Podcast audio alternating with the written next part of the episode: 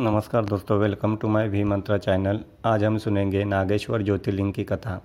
नागेश्वर ज्योतिर्लिंग के संबंध में एक कथा प्रसिद्ध है। कथा के अनुसार एक धर्म कर्म में विश्वास करने वाला व्यापारी था। भगवान शिव में उसकी अनन्य भक्ति थी। व्यापारिक कार्यों में व्यस्त रहने के बाद भी वह जो समय बचता, उसे आराधना, पूजन और ध्यान में लगाता था। उसकी इस भक्ति से एक दारुक नामक का राक्षस नाराज़ हो गया। राक्षस प्रवृत्ति का होने के कारण उसे भगवान शिव जरा भी अच्छे नहीं लगते थे।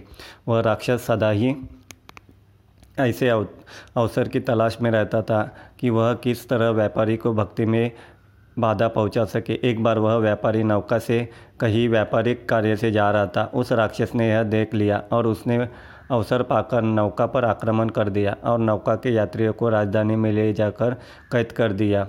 कैद में भी व्यापारी नित्यक्रम से भगवान शिव की पूजा में लगा रहता था। बंदीगृह में भी व्यापारी के शिव पूजन का समाचार जब उस राक्षस तक पहुँचा तो उसे बहुत बुरा लगा। वह क्रोध भाव में व्यापारी के पास कारागार में पहुँचा। व्यापारी उस समय पूजा और ध्यान में मग्न था। राक्षस ने उस पर उसी मुद्रा में क्रोध करना प्रारंभ कर दिया। राक्षस के क्रोध का कोई प्रभाव जब व्यापारी पर नहीं हुआ तो राक्षस ने अपने अनुचरों से कहा कि वे व्यापारी को मार डालें।